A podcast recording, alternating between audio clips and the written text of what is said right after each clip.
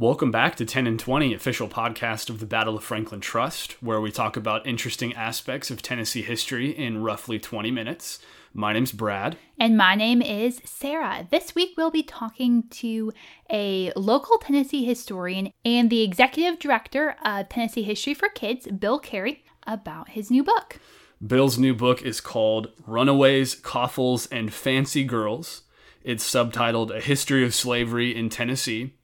And as a warning to those who may be listening with your families, we do talk about some of the more heinous aspects of slave ownership as it pertains to how they advertised for those in the newspaper. So just be aware of that if you're listening with your kids. If you're interested in learning more about this topic, we urge you to pick up a copy of Bill's book. It's available from our website, store.boft.org. And again, it's called Runaways, Coffles, and Fancy Girls. So now we're going to throw it back to our interview with Bill Carey. My name is Bill Carey. I am the executive director of Tennessee History for Kids, and I'm also the author of a new book called Runaways, Coffles, and Fancy Girls A History of Slavery in Tennessee.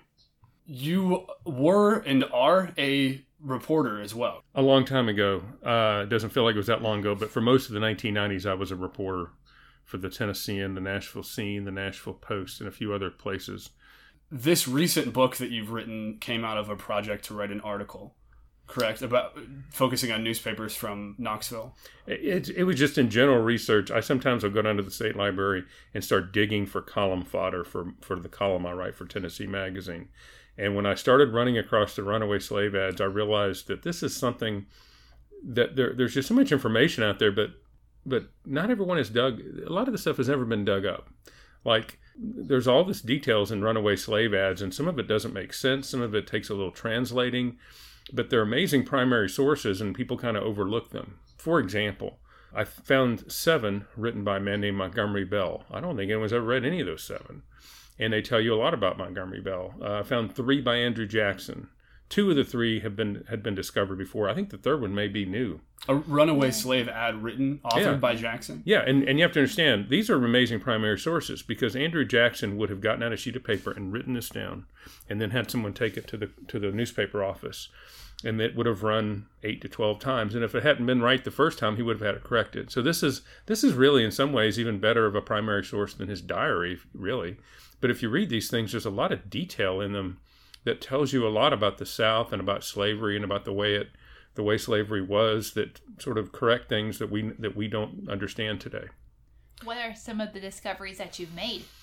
Well, for example, um, they often in a runaway slave ad will will describe the profession of the slave, the the skill of the slave. Carpenter comes up. Now, I dug up about 900 runaway slave ads in Tennessee that were printed from West Tennessee to East Tennessee, starting in 1791 and going through the Civil War. And I, on about 30 occasions, it lists carpenter as the skill of the slave.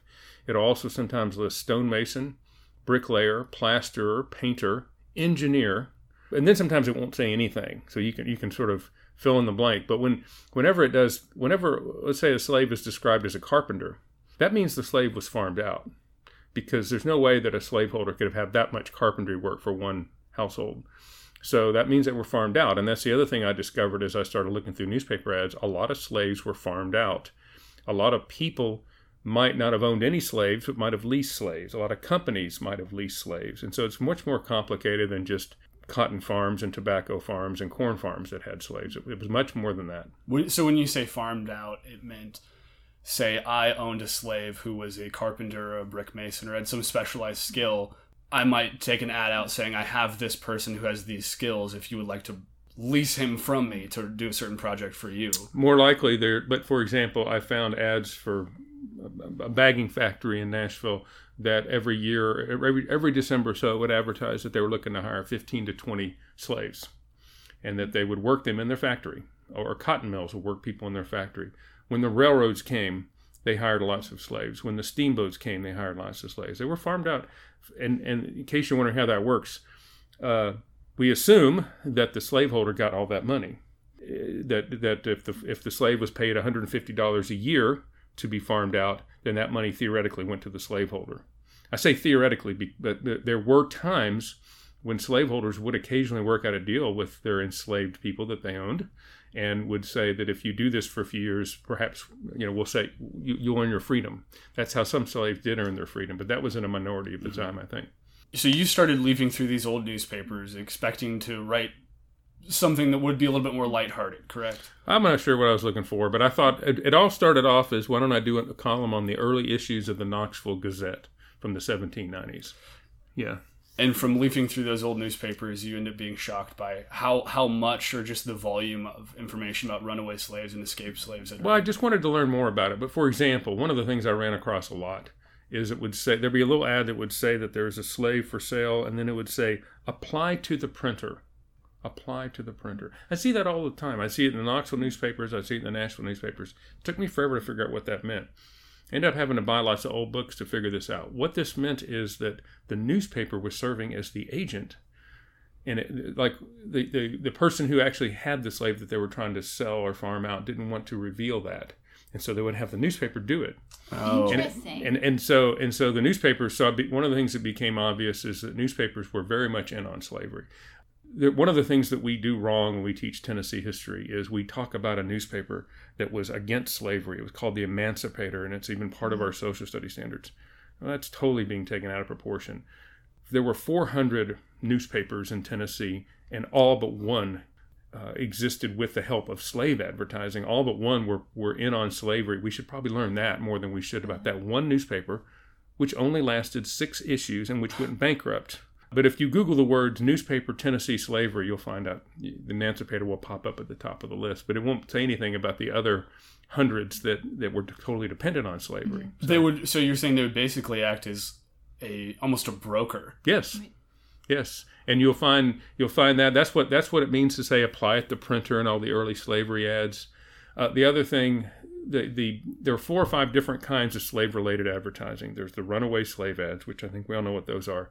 Whenever the sheriff caught a runaway, they had to by law run an ad in the paper that said they had.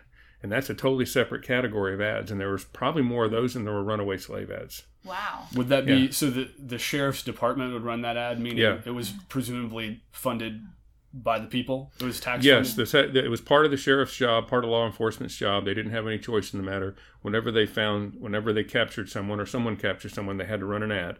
They then kept the, the slave in the jail for 12 months, and after that, they they auctioned them off. And that money did go to the government, by the way. And and of course, during the 12 months they're in jail, they're they're probably working them, doing something like they do they do prisoners today. Uh, but those are two types. There's another one that's uh, help wanted ads when you're hiring a f- company or a household might be hiring slaves. There's the ads that say we're looking to sell. But the other one that comes up a lot Chancery Court clerk and masters constantly had slave sales at the courthouse.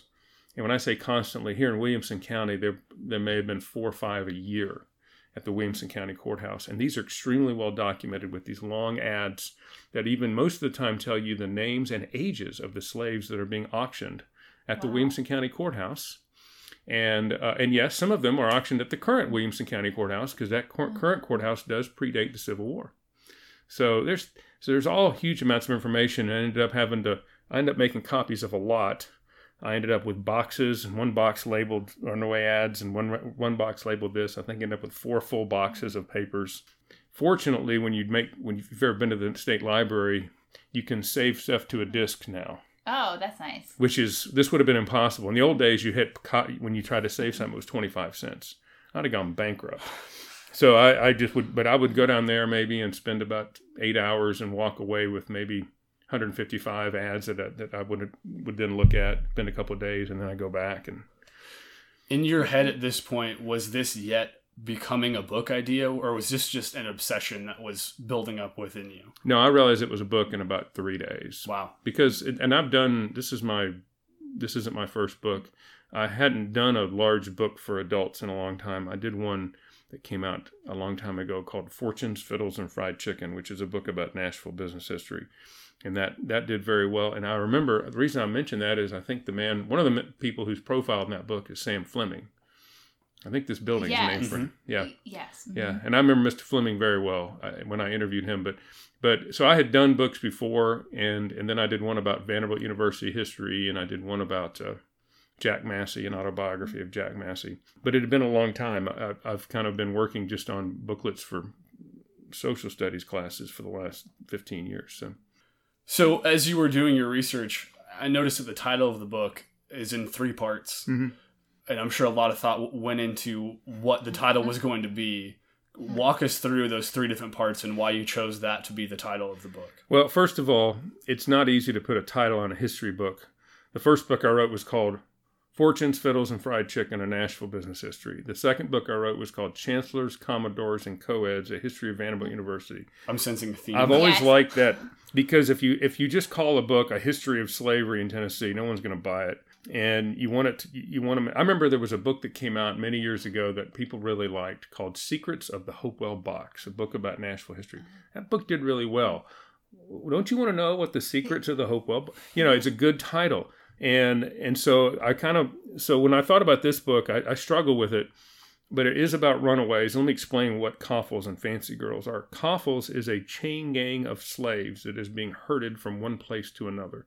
It was a regular sight in the South.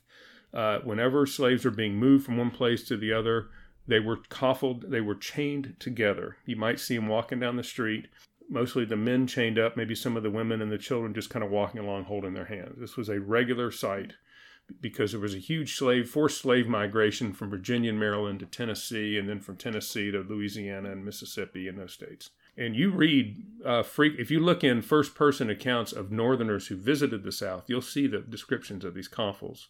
But Southerners didn't think they were interesting. Southerners didn't think they were news. So you don't read much about them in somebody's Civil War diary, you know, from the South.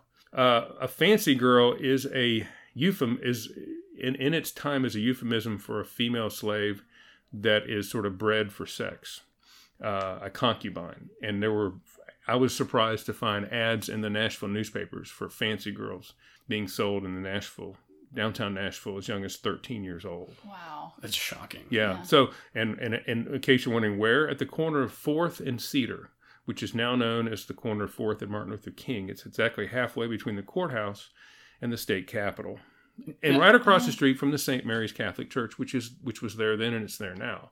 Was that term fancy girls, was it something that regularly people knew, or did you have to be in the know to understand what that was referring to I back don't. then? I think it was fairly well known at the time. New, it was certainly talked. The, the phrase was certainly used in New Orleans and places like that, which is the main fancy girl market at that time, because people would buy fancy girls and they would work on uh, steamboats as as prostitutes, and you would get the money. This wasn't. This was not in the movie Gone with the Wind. And one of the first things you got to do when you do a book about slavery is you got to realize almost everything in Gone with the Wind is wrong. Okay, and and so, but people still think it's true. People will still argue, and they, and they'll come up to me and they'll say, you know, you're wrong about slavery. Nine nine times out of nine people out of ten were against it. Okay, well, fine then. Then I guess they weren't bankers because bankers were in favor of it. They weren't newspapers. They weren't law enforcement officials. They weren't slaveholders. They weren't people who leased slaves. So who are these 90% who were against it? Churches were in favor of slavery. Churches there were churches in Virginia that owned slaves. There were churches in Virginia that owned slaves and farmed them out as a form of, of income, as, a, as, a, as an investment. So it's not the but but there's been a whole wave of of historical fiction that will paint a picture of, of that's not true that's that's otherwise the case. We hear those statistics often where people will say, you know, only only two or three percent of people actually own slaves in the country. And while that may not the percentage itself may not be really far off, you have to ask yourself, well, who would be the vast majority who do? You would have to be a wealthier white southern man in general. And the more useful st- statistic is to say how many families own slaves. Yeah, I think it's one in four fam- white households own slaves. But you know, one of the things I spoke at the Williamson County Public Library, I get one of the questions I get: banking. What does banking have to do with slaves? Banks were in up to their neck in slavery for two reasons. One is at all these auctions, it will tell you what the terms are. No one paid cash for slaves. Uh, did you pay cash for your car? Not outright. No. Did you pay cash for your car? I did, but I bought a used car, so. Well, apparently, there's always somebody in the room. But but most people, a lot of people today, especially of a certain generation, don't pay cash for their car. They either lease or they buy it, and the bank owns it for a few years while you're making the payments. When you bought slaves, you didn't pay cash, okay? and and so banks were loaning you the money. So when banks loan you the money, then who actually owns owns it? It's the bank. Okay, and that's why they're being auctioned off a few years later because people might get behind, or the price of cotton may go down, and they have to auction it off, and it's the bank that would have to do that. The other thing is that when people borrowed money to buy land, they used slaves as escrow. If you think about it, what, what are the assets of someone who owned a household in, the, in Tennessee? What assets could you have besides land, house, and slaves? There are no cars, and people don't own a lot of stock ownership in those days, or maybe they did. But let's say that you've got your eye on the next 400. Let's say you're a farmer, you own 400 acres, and you've got your eye on the next 400 acres. And you go in the bank and you say you're thinking about buying it, and they say, well, you need some escrow. Okay, well, let's say you're going to use slaves. Which slaves would you use? Let's say you own 50 slaves. You would use the younger ones because the younger ones are worth a lot more money than the older ones. The banks much prefer the. They also the banks don't want older slaves on their balance sheets because what if they die? But if and so people would would use would would use a six year old slave or a two year old slave or a ten year old slave as escrow, and that's why when you look at the the sales that happen at the courthouses, they had a tendency most of the time to be children because that's that's those are the slaves that were used for escrow. Because you might have a child who on paper is worth sixteen hundred dollars, where an old man might be worth $100. where you're not going to be able to borrow much money on the $100. So, so uh, I'm explaining all this to give you an idea. Banks were totally in on this. Banks banks would have viewed emancipating slaves with the same enthusiasm as today they would view a massive real estate collapse. You know, they would go bankrupt, and so so there's a lot more than just farmers who are involved here and insurance agencies as well correct yeah insurance um, especially people who leased out their slaves to other jobs there was a category called marine insurance which is which you'll see ads in the paper for it if you farmed out your slave to be a fireman or a porter on a steamboat a lot of people did uh, if he didn't come back because he got blown overboard or something you had insurance on him. I've never quite been able to determine whether your insurance covered covered what happens if he runs away. I have a feeling that it didn't cover it. And then a couple other strange things I didn't expect. Clothing retailers had an entire category of slave clothing that they marketed, which are the you know, slave blankets, slave shoes, slave clothing. I, I, I, you know, I'm not really sure what this is, but I'm sure reenactors could better explain what they, what maybe we're talking about here. So, that people could buy almost as like a souvenir. Is that what you're no, saying? No, no, no, no. If you own like um, there was a man who happens to, as a matter of fact, William Driver, the famous Nashvillian who invent who who was the first person to call his flag Old Glory. Mm-hmm. I found as, as, I was going through here, I'd find ads for William Driver's store. William Driver ran a store, and even William Driver would have certain categories. He'd have clothing over here, and then over here he'd mention slave clothing. It's for it's if you own your slaves, you have to buy clothing for them. One other thing I'll mention when the railroads came, this is a bit surprised to me. I never really thought of this, but you know, when the Memphis and Charleston Railroad came, it was a big deal because it connected Memphis to Charleston. It was in the 1850s, and even my friends who are who are historian types in Memphis will tell you about what this meant because Memphis could now get its cotton to Charleston without having to go through through uh, New Orleans. Well, guess what else was being tr- taken on the Memphis and Charleston Railroad? The second it the second that the railroad opened, Nathan Bedford Forrest began advertising in the Charleston newspaper because he was buying slaves to be sold at his lot theoretically to New Orleans and Texas and other places. So the second the railroads came, the railroads were used to transport a lot of slaves people forget about that side of the railroads, you know, but they helped they helped in this migration. People no longer had to march the slaves from Richmond, Virginia to Knoxville. They could just put them on the train. I was flipping through your book earlier and a large portion of it is dedicated to I would assume just some of the most interesting and shocking accounts of slaves who escaped and then a brief description in the newspaper about why. And you read and it would say so and so escaped presumably to go back home or yes. to go back to where they were from, as if it just seems so obvious. Like, of course, they want to go back to where they're familiar. Or I read one earlier that said, "We don't know why he escaped." Well, that was one of the first things that, that I was curious about. Is the Knoxville ads would always say he's making for Maryland, or I was like, why would you go to Maryland? You always think we're going, he's heading for the Ohio River. A lot of times they'll say no, he's not headed for the Ohio River. Sometimes a slave appears to be heading in the exact opposite direction of that, like a slave who escaped from Clarksville may be on his way to, to Knoxville. why are you going there? Well, what do you, what do you think? You know, so so the, like little clues which tell you something about where the slave came from. Um, but then, yeah, there's uh, I even I, I'd finally decided that I wasn't going to sift through these and only mention some of them. So there's actually an appendix in the book that and it, it contains every runaway slave ad that I found. Unfortunately, the appendix B it ended up 57 pages, but it's but you know it's got I mean here's one for you know National Banner Nashville Whig, March 1831. The slave's name was Bob. Slaveholder's name was Robert Newell, and and I just mentioned some of the items. Has a wife at Mr. William Ramsey's. I think the said boy is lurking about the neighborhood of Nashville or upon Mill Creek. Well, why do you think he's doing that? You know. Oh, and by the way, the word lurking. I've never seen the word lurking used so much in my whole life. Slaves apparently lurk, according to the vernacular of the time. They're always lurking, uh, and they're all uh, they're also cunning, cunning and lurking. Uh, there's art artful.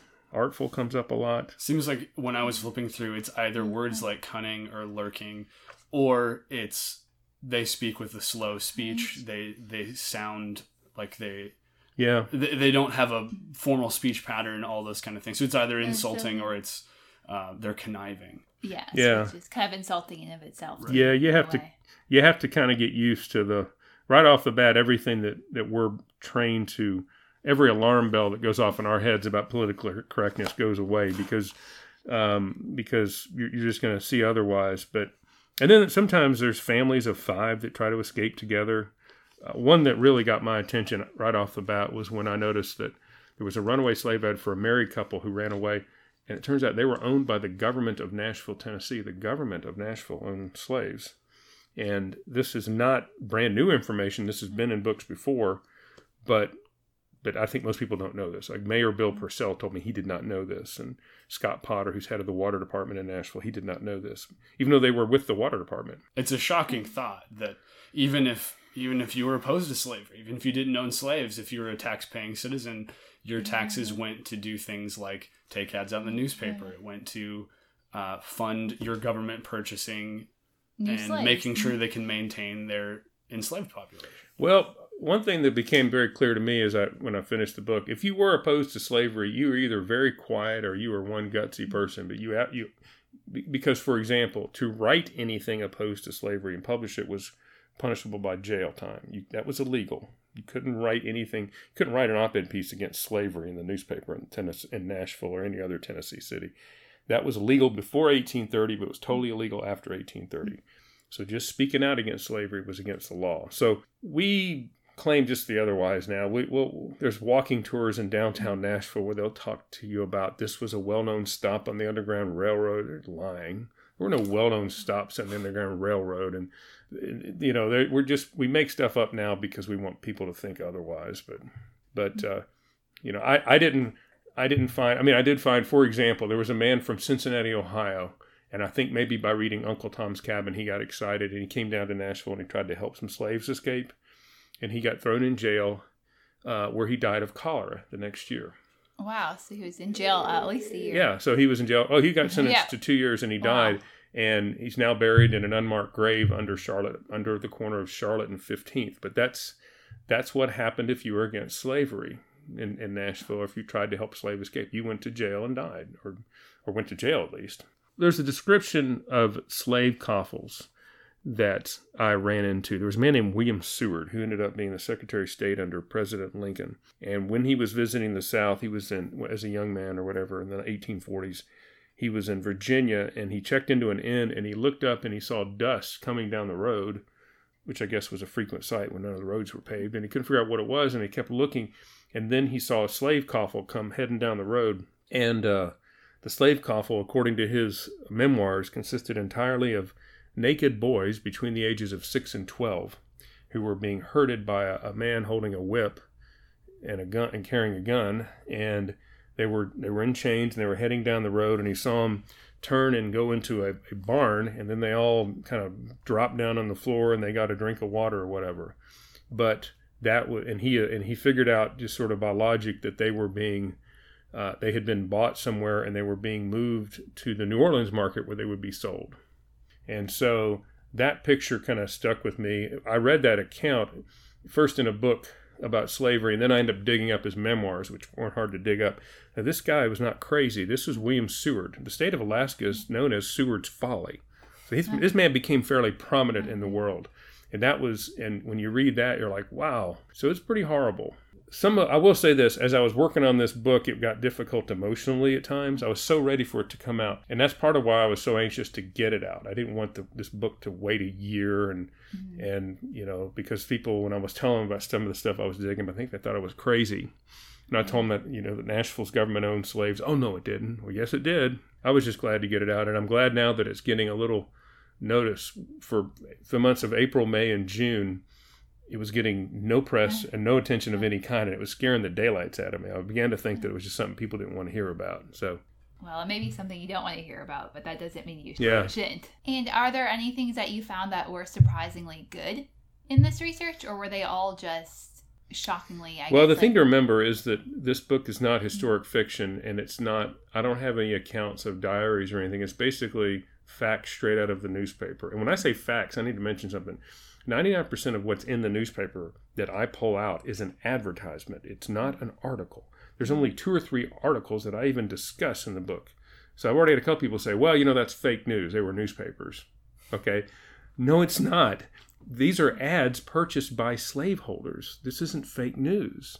And so people are, you know, they're like, "Well, I never believe newspapers." Okay, well, fine. I'm not asking you to believe a newspaper, uh, but if but if there's an ad in the in the newspaper for a used car dealership, do you think that that's used car dealership would would fill it full of mistakes? No, but I do think there are things that we could do now that would would help. For example, there's a place called Niota, Tennessee, which has a train station that's falling. It happens to have a train station from the 1850s. It's falling apart well, it's not hard to prove, but Niota was one of the last places in East Tennessee where slaves were sold. I don't think anyone in that county even knows that. That's a that should be a reason for them to save that train station, you know. But but I'm trying to get the word to them, and they won't answer the phone.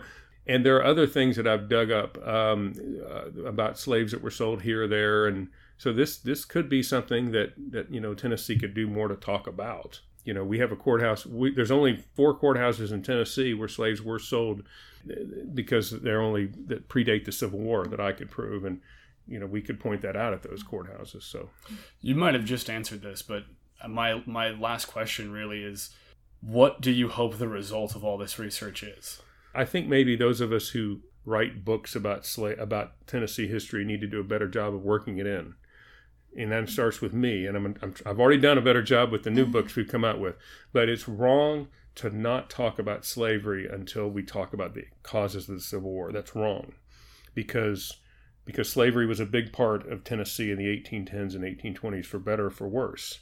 It's wrong not to mention that slavery was part of of of the industry that Tennessee had. Tennessee did Tennessee did have more industry than people realize, but some of it was the wages were driven down by slave by literally by slave labor.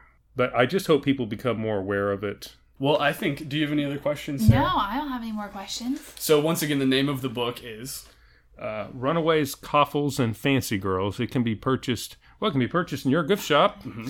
uh, but it's it's at many of the bookstores in Nashville. It's uh, it's also there's a website called www.clearbrookpress.com where you can get signed copies that are I think twenty percent off. So yeah. Okay. Awesome.